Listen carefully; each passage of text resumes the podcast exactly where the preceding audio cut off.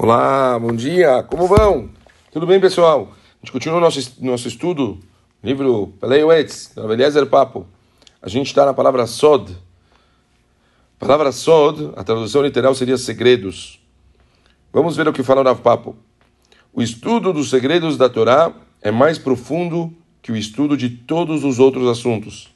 Afortunada a pessoa a quem o Altíssimo dotou com inteligência suficiente para penetrar os segredos da Kabbalah e poder cumprir as mitzvot, recitar as preces e estudar a Torá de acordo com seus significados místicos.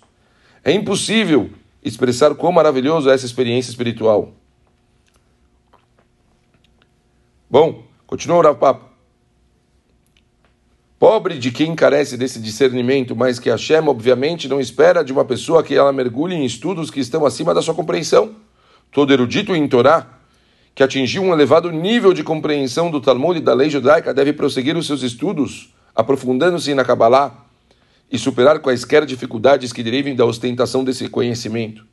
Ainda que você não se sinta capacitado a penetrar na profundidade da Kabbalah, estude os comentários místicos a respeito das nossas orações, brachot, mitzvot. Teu coração se acenderá quando reconhecer a profundidade desses comentários. Mesmo um apanhado geral os trabalhos cabalísticos te darão uma visão rápida da grandeza divina, do mal que é pecar e do valor espiritual da alegria em cumprir as mitzvot. Já se disse que se uma pessoa não experimentou o saber da Kabbalah, não provou o medo do pecado e não pode ser um completo servo de Hashem. Nada está fora do campo do alcance da Kabbalah. Suas lições abrangem as dimensões espirituais das atividades mais mundanas, como comer, beber, vestir, até relações matrimoniais. Mesmo que você não compreenda esses significados, siga a prática dos santos rabinos que positivamente as compreendem. Não revele seus segredos. É apropriado revelar os segredos a apenas uma em mil pessoas. Ah, ele mudou o assunto. Vamos lá. Então, primeiro ele falou da Kabbalah, falou de coisas místicas. Eu, eu acho que é uma coisa, por um lado, longe da nossa realidade.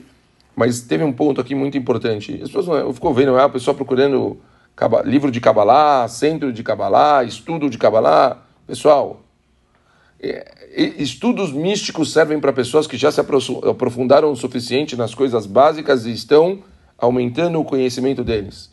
Não tem sentido uma pessoa ir direto para coisas muito profundas. É uma escadaria. Você está tentando pular direto para o décimo degrau. Se você não subir os outros nove, não tem sentido. A pessoa perde o equilíbrio e ela acaba caindo.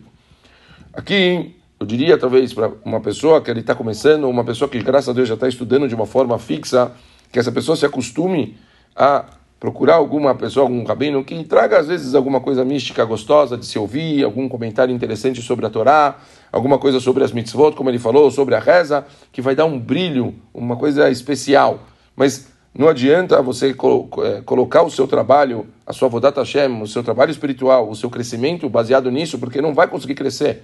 O crescimento é baseado no estudo de Mussar, ética, o estudo de compreender os seus atos, o dia a dia, o estudo do Talmud, o estudo próprio do Humash, são coisas que vão desenvolver a pessoa de verdade nos dia a dia. Não vamos se confundir.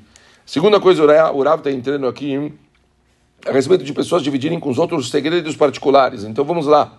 Não revele os seus segredos. É apropriado revelar segredos a apenas uma em mil pessoas. Aconselho-te a não revelar segredo algum a menos que seja estritamente necessário. Não diga a seus amigos algo que você não deixaria seus inimigos saberem. Além do mais, seus amigos poderão se tornar seus inimigos algum dia. Quando Yaakov queria contar um segredo a Leá e Rachel, as chamava para o campo. Nossos rabinos aprenderam daí que os segredos não devem ser contados em casa, pois as paredes têm ouvidos. Revelar segredos de terceiros a estranhos equivale a matar e praticar idolatria. Não tente escutar secretamente as conversas alheias além de transgredir as leis da Torá, pode causar ódio e controvérsia. Mantenha distância desse tipo de comportamento e, aí, e anda nos caminhos da pureza. Uau! Muito forte, pessoal. As pessoas, infelizmente, têm uma dificuldade muito grande de se controlar. Muitas vezes acaba saindo, né? Fala um segredo para um, um segredo para outro. Vamos tentar entender o que o Rav Eliezer, Papo, falou. Adorei a frase. O que você não contaria para os seus inimigos, não conte para os seus amigos. Melhor não sair por aí falando. Tudo que a gente faz em, de uma forma oculta, sem saber revelar, tem mais brachá. Quando a gente começa a abrir para as pessoas, infelizmente a coisa perde gás, perde força, e infelizmente a chance de não acontecer começa a aumentar de uma forma substancial. Tá bom? Espero que tenha ficado claro. Ótimo dia para todo mundo. Valeu, pessoal. Boa semana.